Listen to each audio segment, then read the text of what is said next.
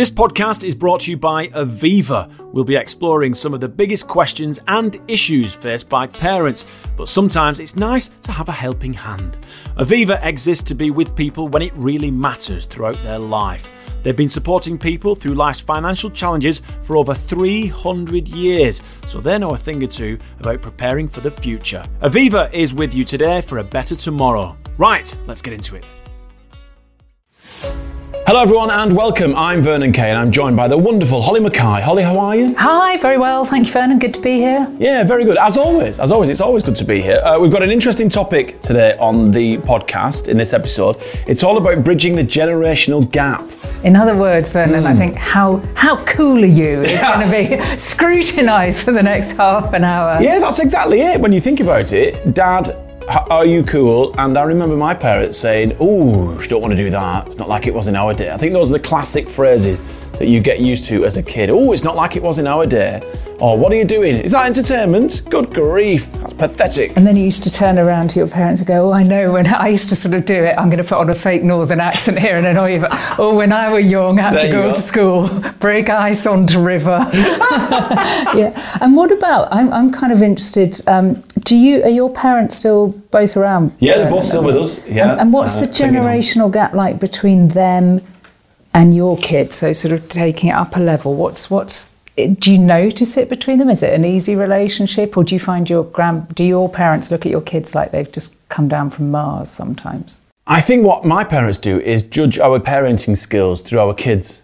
Do you know what I mean? So th- they're not really interested in TikTok or digital, uh, that digital playground that our kids are obsessed with. They're more into the fact that have our kids got good manners? Are they polite? You know, do they carry themselves? Can they start and finish and carry a conversation? Do That they pick up on table manners? Oh yeah, very much so. I feel quite ashamed sometimes because I don't really. I'm, I'm maybe a bit more relaxed than I should be, but I really notice things like that when You we go painted a wonderful picture, Holly, of, of, of your family activities over this uh, podcast series. We're not, maybe I'm being a bit over the top. We're not that slovenly, I don't think. So, so the picture, let me just explain. Uh, for those of you just joining us, this, if this is your first episode of this podcast, then uh, the picture that I have, and, and you got to remember that Holly and I have, have only just met whilst uh, we started this podcast. So the vision I've got now that you've said that is kids at the trough, basically Oh, feeding God. themselves while you're sat in the corner drinking a gin, Shouting at the and telly. analyse, yeah, and analysing the Vernon, business. it's like it's like you just came round to our house last night. No, it's not that bad. But it's little things like you know, if they eat pizza with their hands, for Oh, yeah. example, I'm a Yeah. bit more sort of like relaxed about that. And, Yeah. and, and my mum, I'll suddenly see her sort of looking at them. But I, in a way, I kind of don't think that much changes. I was, I was, I was sort of thinking about it. I mean, I had some sort of tension, a bit of tension between me and my mum, but it was never kind of that hardcore, I think. And and the same, you said there the word polite, and to me, that is the one thing I'm probably doesn't sound like it because you just said I feed my kids from the trough. Manners are really, really important to me, and I think Hmm. that was always sort of. I was going to say beaten into me by my mum. That also sounds awful. There's and it was another one for the- instilled for the- in me. the equation of, of who and what Holly is. But no, I think you're right. I think it, it's it's that DNA of your your parenthood, isn't it? Uh, uh, that that you kind of you want the the lines to progress in a way that you were brought up. So therefore, you mirror that onto your kids, hoping that they will mirror that onto their kids. So I think. It all stems, and I know it's really simple to say, and, and it's a big stereotype, but if you've got a happy home, then you've got a happy life. And I think if, as a parent, you uh, instill into your kids, in my opinion, a good work ethic and what's right and wrong, and, and your manners, then that's a great foundation to lead into your teens, your early adult life, family, and then carry on into your hopefully successful career. I think that's the foundation of, of what our parents try and instill in us. And I think that's what the generational gap is. It's how you take the your parents, parents, parents, parents' essence of life or what they're trying to establish as a good livelihood and move that along. I think that's what the generational gap is. I don't think it's about my parents asking my kids or my parents feeling left out because my kids are on an iPad and my parents don't know how to work it. Because my parents, the kids' grandparents, have embraced technology. They've really embraced it. And uh, I think you have to if you if as a more mature grandparent want to communicate with your grandchildren. Yeah, I think I think for me the biggest thing I notice now is is actually just how much my parents do find my kids quite noisy, I think, and they, they have a certain time limit now and capacity that 10 years ago I didn't notice so much. You're laughing at me now. oh, God. As well okay, Holly, take... we're done now. Thanks for lending us the kids. Ta-ta. yeah, yeah, I'm painting this great picture so when the snouts come out of the trough, they Mommy's then start the shouting because mommy's on the chin. No, but I certainly notice it, like even when they were just 10 years ago, um, I now see my parents get actually physically tired just because of the maelstrom mm. that is kind yeah. of young, young I children. Kind of, I kind of like that though. I think I think if you've got a vibrant, active house, you know, the kids are running around and they're and they're they're, they're either play fighting or playing together, and there's lots of noise. I think that's a, a sign of a happy household. I'll be honest with you. I, I love it when I walk into our house and they and the girls are either singing at the tops of their voices or creating so much noise with the dogs or dancing around. You can hear them shuffling around in the front room. And, and I think, yeah, well, that's all right. It's a good day today. And what about the kind of more, I guess, stereotypical part? If you talk about the generational gap, we're bound to kind of introduce the word woke into the conversation mm. at some point. Have you had any sort of conversations with your daughters where you've been sitting there listening to them and you start to sort of get a bit confused and go, I, I actually don't quite follow what they're going on about now? There's one conversation comes to light, and that's when my daughter, 16 year old Phoebe, listens to explicit lyrics uh, or, or, songs that have an explicit meaning in them. And I'm like, all right, let's just turn that off. Now sing that to your dad. And she goes, bright red. She, I can't. I'm like, right, well, why are you listening to it in public? If you can't sing it to me, I'm not having it on the radio. And it goes off. Simple as that. Now you you you you imagine the embarrassment of let's go back to the 80s, and my my mum kind of ruled the roost with uh, a firm, hearty Roman Catholic hand. but I can't imagine singing explicit lyrics to my parents in the front room. I, it, it, would be the, the end of me. It really. Maybe would. you should try it. Oh gosh, no. Do you know what? 2020 was no, a boring no. year for us all. No, I'm not that brave.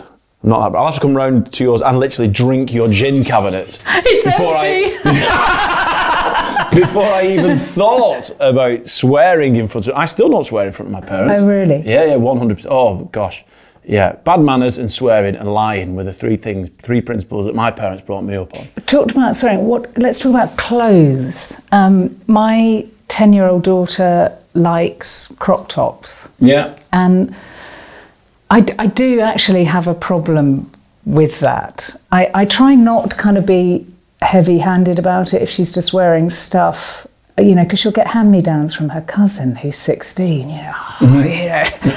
Um, but I don't want her going out looking like that. And I've kind of backed away from picking fights with her over it because, in a way, life's too short and I just tell her it's cold and to put a jumper on. So yeah. I've sort of skirted the issue. What about with a 16 year old? Does that get a bit more um, I don't know, tricky to navigate.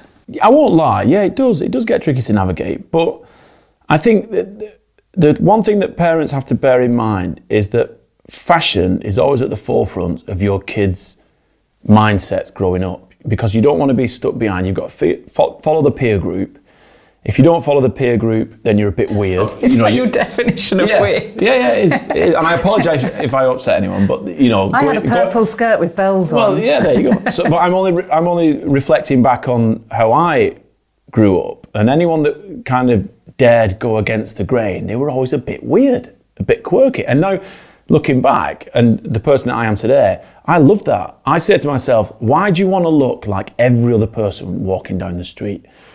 And having worked in the fashion industry, I believe that fashion and style are a reflection of you, who you are as a person, what you believe in, uh, your, the trends that you follow. And I'm not talking about fashion, I mean like the arts, music, culture, all that kind of stuff, and, and your personality. So when you see, when you, if you went to a bar and you looked at 100 lads, they would all be wearing the same thing jeans, tucked in shirt, no socks, boating shoes, and thousands of tattoos on every inch of their skin. Why will you, why, just why do you want to follow the crowd? Why do you want to blend in when surely you want to stand out? Surely you want to walk into that bar and people turn around and go, bloody hell, he's cool. Like if my daughter came out in a in a dress when it was her 16th birthday, she came out in this beautiful dress, and I looked at it and I thought, do you know what? It's a bit short. It's her 16th birthday. She feels great. Let's just go for it. Yeah. You know, but deep down I'm like, mm, you know, it's a bit short. Uncomfortable. But then, then I kind of think, I sound like my mum or my dad. Do you know, like, oh, what are you wearing that for? But then I'm thinking, well, no, that's not what it's about. It's about an expression of your of yourself. And I think the more kids can express themselves without feeling pressure from the peer group, uh, I think that's a real good character builder. And I think it's a real great way of expressing your personality without opening your mouth. This podcast is brought to you by Aviva. Visit aviva.co.uk to find out more and enjoy the rest of the podcast. Aviva is with you today for a better tomorrow. Right, it's that time of the show where we invite a fellow parent onto the podcast. This week we've got the wonderful Simon Thomas joining us, and I know this is going to be an amazing chat. Uh, sadly, Simon lost his wife very suddenly to leukemia back in 2017, and he had to learn how to be a single parent very quickly. Yeah, I'm really looking forward to hearing his story and about how he and his son have been doing in the last few years. He's just returned to his job as a TV presenter and got his own podcast too. Simon, welcome to the show. Hi guys, how are you? We're very good, thanks, Simon. Yeah, we're talking today good. about the generational gap, how we bridge it, and how, as parents, we have those conversations without talking about how amazing nightclubs were back in the 1990s. Uh, I'll be honest with you, I find it quite embarrassing that I'm starting to say things that my parents said to me when I was young, like, it's not as good as it used to be, or what's this garbage you're listening to? I don't like it. I, I, it does make you feel old. No, I know, I know exactly what you mean. The one I find I say more often than not, because my boy Ethan is he's just turned 11, uh, so he's got one more year. Then it's senior school, and we're already into the talk about when's he going to get a phone? Yeah. what kind of phone's it going to be? Oh, yeah. uh, and, I, and I'm trying to go down the line of saying it's probably just going to be a phone, not an all singing, all dancing one. It's just going to be for calling and texting. It, already he doesn't like that, but so often I say, or my, my partner Derrina says, you know, we didn't we didn't have screens back in our day and you think where's where's that one come from? But it's just coming to the subconscious and without thinking about it you're now saying it and you're now being your parent. It was a different thing back then. You know i remember my my first ever game thing was called puck monster. It was like a cheap version of pac-man. My mum and dad couldn't afford that one. Yeah, yeah. but it's an electronic game. And you know they would say we never had anything like that in in our day. And now a generation on it's well we never had screens in our day. And it's you just say it without even realizing it's become part of the conversation. Do you think that the digital world enables kids to interact in a way that they did when they were playing hide and seek, when they were playing TIG, when they were playing all those school ground games, but on a digital platform? Because my, my youngest daughter plays Minecraft and she plays it with six of her mates. And yeah. they're creative because they build a world, they're communicating, but yet they're not physically moving. And I think as parents, because they're just sat watching an iPad, we think that oh, you should be playing hide and seek, or you should be going playing, you know, nicking stuff from people's gardens, which I don't recommend. but you know, let's be honest, everyone had fun with the neighbour's garden gnomes. Let's be honest. A little glimpse into Vernon's childhood. Yeah, but but you know, it, it, I think it, times have changed, but still they're communicating, they're learning about, they're being creative because I think that's why Lego is so successful. Maybe on Minecraft, but but Simon, if you've got an 11 year old son, I'm guessing mm. Fortnite sort of features in, in your no your no world. it doesn't yet. We've we've decided not to go down that route because he's not been the age, and we're I'm quite strict on that. I think it, it, it is important, and this is one of the great tensions of parenting now, isn't it? When it particularly when it comes to technology, because he does have friends in his class who've been on it for a year or more. So it's very much part of their world, but it's not part of Ethan's world. But I think at some point as a parent, you've got to you've got to put your markers down, and that's difficult sometimes. And I know coming back to the phone conversation about senior school, it, it's kind of a must-have. But the idea he may have a phone that doesn't do what his friend's phone does doesn't mean I just go, well, okay, you have one of those, and it's it's really difficult. And I I think Vernon, come back to you saying it's it's just getting that balance between still doing some of the things that we did as, as children because they hadn't suddenly become outdated, hide and seek, or whatever games an 11 year old wants to play outdoors. Because I remember this summer we went to stay with some friends and there was a moment because there were some other friends there. So about six kids in all. And it had been quite quiet in the morning for about two hours. And I walked into the to the main room where all the kids were sat, all six of them sat in total silence on their devices. And I just wow. sort of walked in and I just said to them all, what's happening here then? And they sort of begrudgingly looked up and then looked back down again. Uh, and in the end, I said, right. And, and, I wasn't the parent of these other five kids. I felt a bit bad. I said, right, you got five minutes more, then just put them all down and go outside. And they were a bit disgruntled at first because, yeah, they're enjoying that world where they are interacting with other kids online. But then I'm thinking, but here you are together. And given the period we'd just come through where mm. kids were not seeing each other apart from online, and Ethan used to do a, a twice weekly kind of Zoom game time with some mates, which was really good and kept them connected. But I just said, five minutes, get out there. And, and, and they were a bit grumpy for a little bit. But then 10 minutes later, they're kind of doing all the stuff that we remember doing as a kid. And it's not about being snobbish and saying, well, I never did this when I was a kid because I didn't have screens. It's about saying that there's a place for both. But I think the hardest thing for a parent is just is getting that balance because uh, as you'll know it, it's all too easy when you're busy and you've got stuff going on particularly this weird period where for so many of us we've been at home and we've been working from home and then the kids come home thankfully back at school now. Uh, and and everything's all going on that it's all too easy to just go well i've got stuff on so just get on with it. And then two hours have slipped by and it's just been interacting online which I don't think is healthy if it's just that. I just think it's about balancing. Simon, I've got um, a question, and, and stop me if this is um, in, indelicate, but but I understand that that you lost your wife and Ethan lost his mum mm. a, a, a, year or, or, or so ago. Just going back to the issue of sort of you're you're with a partner now, but as a parent who who suddenly lost your kind of partner in crime in sort of mm. parenting your son, how how did that feel when, when suddenly, for a period of time, you know, the weight of responsibility on your shoulders combined, you know, with being a time of, of incredible grief must have been extremely hard to juggle. Did you did do you feel like you sort of had to kind of carry the mantle of being mum as well as dad for a bit? Yeah, I did. Yeah, I mean, it was nearly it's it's been nearly three years now, and yeah, definitely. I think it was both. I don't want to use the word curse; that's the wrong word, but it was both in terms of suddenly becoming, as I called it at the time, uh, solo parenting. You know, there wasn't, you know, there hadn't been a, a, split up or something where you're essentially still raising the kids, but you you share your time in terms of bringing them up, and you can still talk to them about school decisions and life decisions for your kids going forward. Suddenly yeah, we had the support of family and friends, but in terms of the decisions, in terms of bringing him up, it was suddenly for a time all on my shoulders. And and I I remembered early on watching the Rio Ferdinand documentary on becoming mum and dad, and thought, gosh, this is this is suddenly my world. And you're right, you, you you're dealing with a huge amount of confusion and pain. Uh, and massive questions about what the hell does the future look like now in terms of you know losing your wife. But then on top of that it's crikey now everything in terms of ethan's upbringing for the time being at the least rests firmly upon my shoulders. And yeah i can i can call out to, to family and friends for advice but ultimately the decision rested squarely on me. But in lots of ways that was also a massive help because you know those first few weeks are, are a blur. They really are an absolute blur. And because of what happened with gemma was very very sudden. She went from diagnosis of acute myeloid leukemia, which is a blood cancer that took her on a Tuesday, to being gone by the Friday. So three days, no time to prepare, no time to get your head around what was happening. We didn't even know that was going to be the end result of her diagnosis. We knew it was a tough, tough road ahead. And suddenly, in an instant, your whole world is flipped on its head.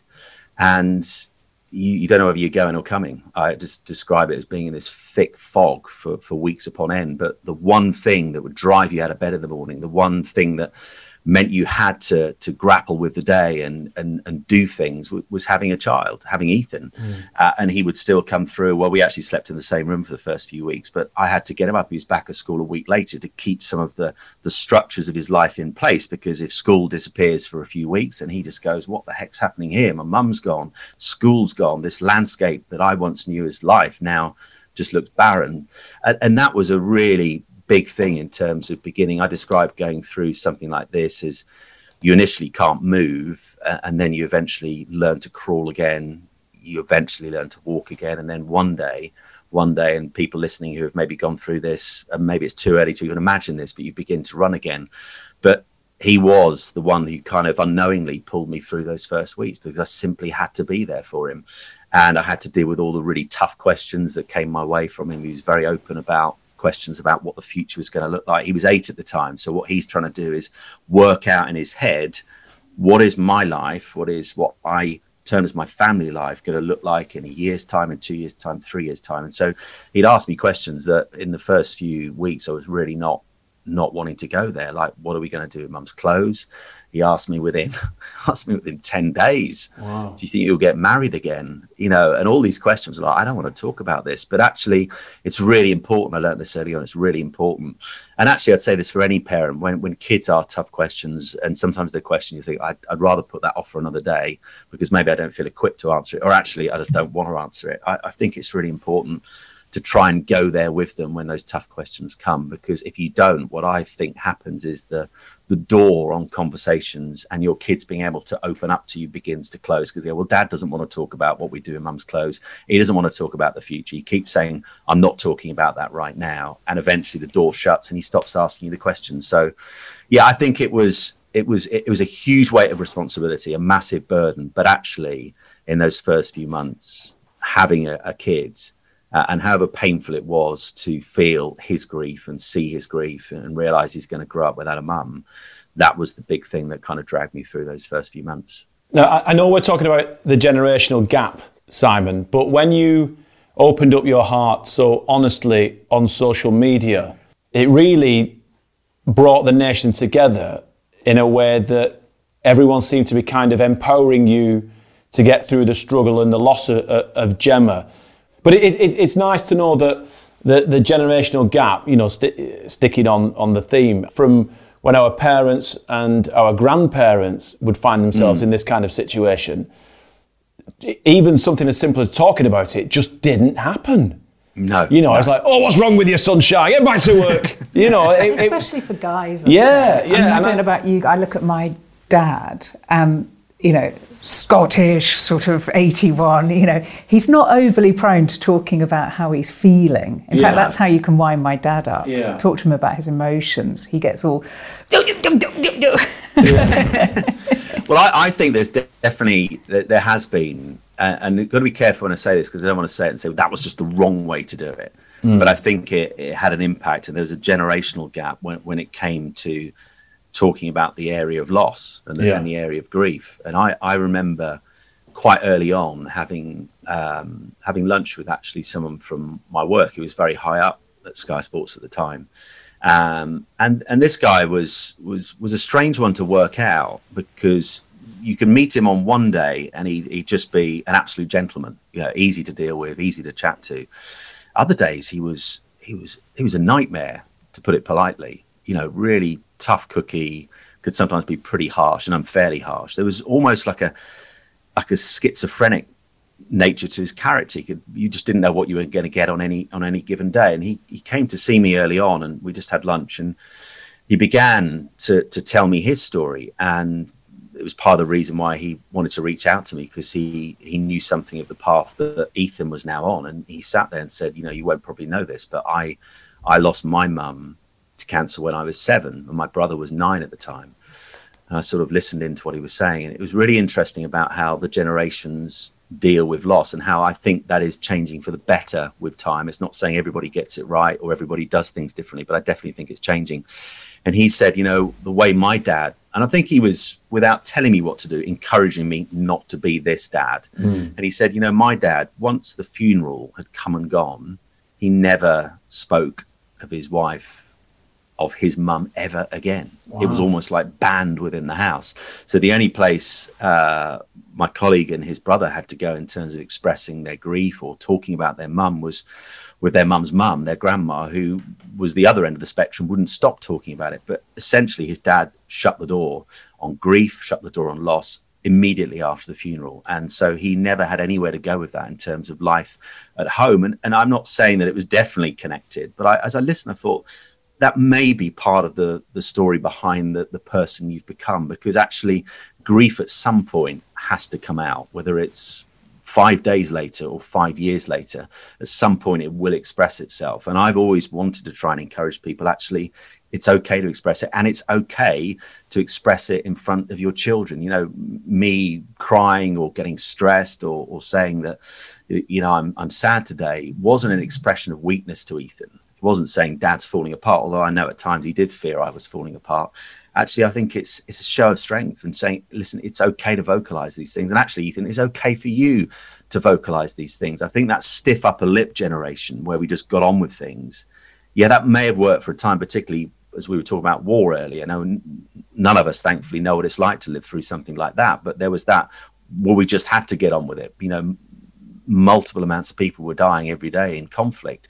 You, you didn't have time to grieve. But I think now the the stiff upper lip thing, I, I just try and encourage people to try and loosen the lips a little bit mm. and be okay expressing it because I, I, think your kids will thank you for it in later life that you were you know honest enough to be open and it gave them coming back to that door thing the ability hopefully to be open themselves. Simon, thank you so much. Uh, Pleasure. But before we leave you, uh, we, we, we, should talk about where you're at now. Uh, yeah. The generational gap. I would imagine that uh, you and Ethan have done a lot of talking about your new partner uh, and the future ahead, and, and things yeah. are bright, things are progressing in a positive mm. way. Yeah, they really are. And um, I remember you know one or two people who did know what this path was like because they'd been through it themselves said quite early on, and I, I have to be honest enough to say I didn't welcome it at the time, and I didn't want to hear it. They said, you know, life life will get better. The, the sun will one day shine again, and you, you cannot even begin to to believe that. But but it does. It's slow, but but it does. And you know, I I'm really thankful for the place you, you know we're in now, and I've and I met an amazing woman who, you know, it took me by surprise. I never thought I'd ever meet anyone again. Never thought I'd fall in love again. I thought I never thought I'd allow myself to, to fall in love again because, as we all know, when you fall in love in life, it comes with risk, doesn't it? That it doesn't work out. That you might have your heart broken. And and Doreen's been you know, just a, an amazing woman at getting alongside me and Ethan as a friend when we first met, and just being incredible support. But then becoming a whole lot more. And she's been incredible for me but also incredible for Ethan. You know, she knows that she can never be Ethan's mum, but but no one out there could ever be his mm. mum again. But, but she's become everything but, and we're in the process. It's all gone a bit nightmarish at the moment because these things so often do. We're we're sort of moving house soon. But I think you know, I I, th- I sometimes think about what's happened, and I'll, I'll think about Gemma, and I, I, think that she was 40, and you know, the average age life expectancy of a woman in the UK now is is above 80 years. So mm. if everything gone well for her, she lost out on her half her life. Ethan has lost the vast majority of his life without having his mum by his side, and yet I've just got to enjoy three years alongside that amazing boy that she didn't have, and you know, in honouring her life I, I, need to embrace life again. She'd have wanted that to enjoy it again mm. and to make the most of it because because I don't know how long I've got. I hope it's many many years to come. But you know, I've seen how quickly, particularly cancer, can steal lives, and we're seeing in this period how quickly COVID can take people. You know, it's it's hard to do every day. I'm, I'm totally honest about that. We all know living each day as if it's your last is is. It just doesn't happen. But what I appreciate is life in a way that I didn't before. And I do count myself, despite everything that's happened, as really blessed to have an amazing boy, to have an amazing woman in Derrina, and to have the opportunity to enjoy a new and a different life. Brilliant. Thank you, Simon. Thank really you, Simon. appreciate your time. That was enlightening to say the least. And, and good luck with everything. Thanks, uh, all right. Thank Lovely you, Simon. All the best. You. Yeah. Fabulous. God bless, guys. Thank you.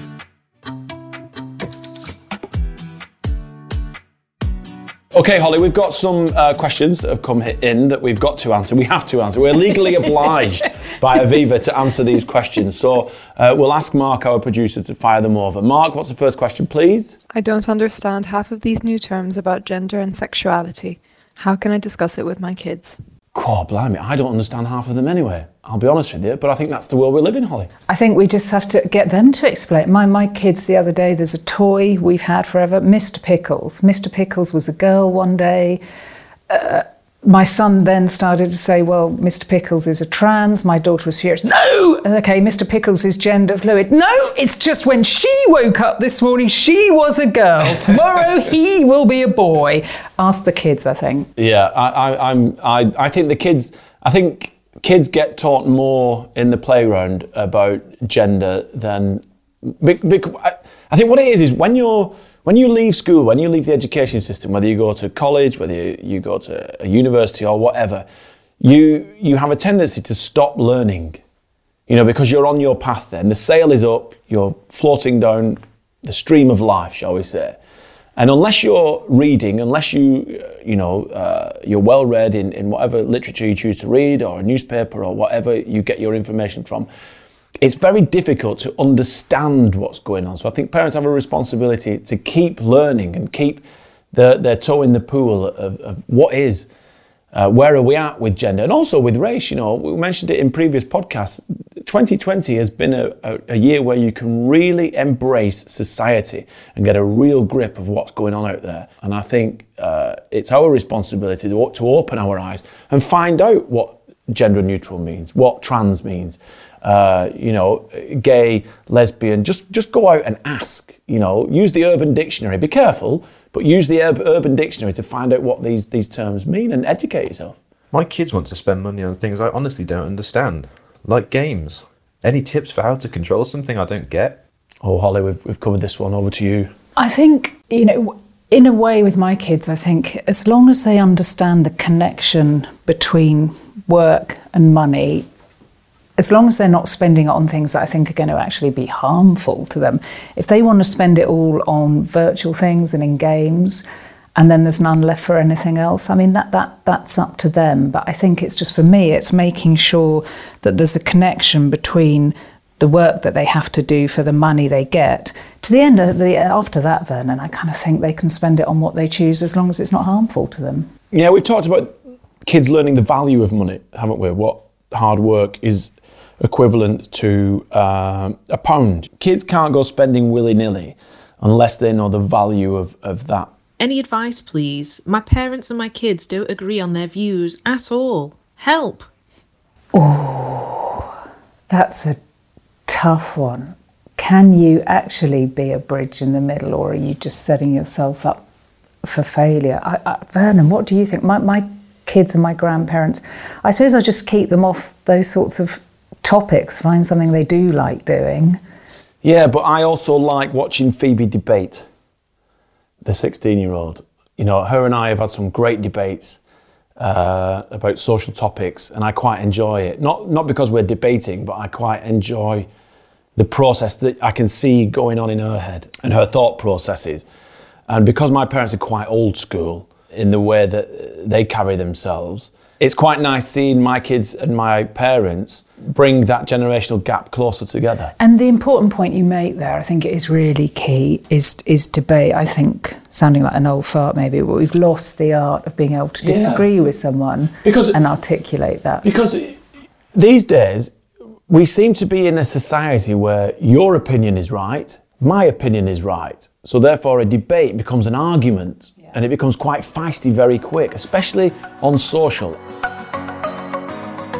We've been talking today with some cringeworthy moments for me, Vernon, about bridging the generational gap. And of course, that extends to our finances too. Alistair McQueen from Aviva is back once again with three more top tips. Hi, everybody. My name is Alistair McQueen, and I'm the head of savings and retirement at Aviva. And here are my top three tips for today. With each generation comes experience. And with record life expectancy in the UK today, We've arguably got more experience than we've ever had before, and this is a great thing.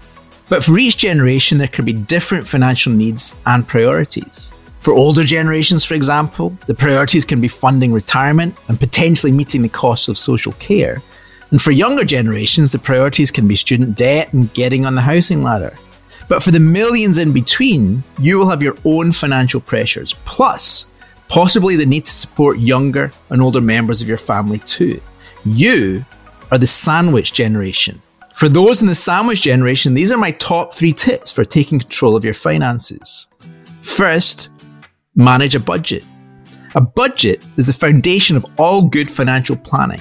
Simply work out how much money you have coming in each month, from where, and how much is going out each month to where. Obviously, the hope is that the incomings are greater than the outgoings. The great news is that there are many free online tools to help you build your budget. Personally, I like the budget planner on the government backed Money Advice Service website, but many others are available. Second, understand where you're heading.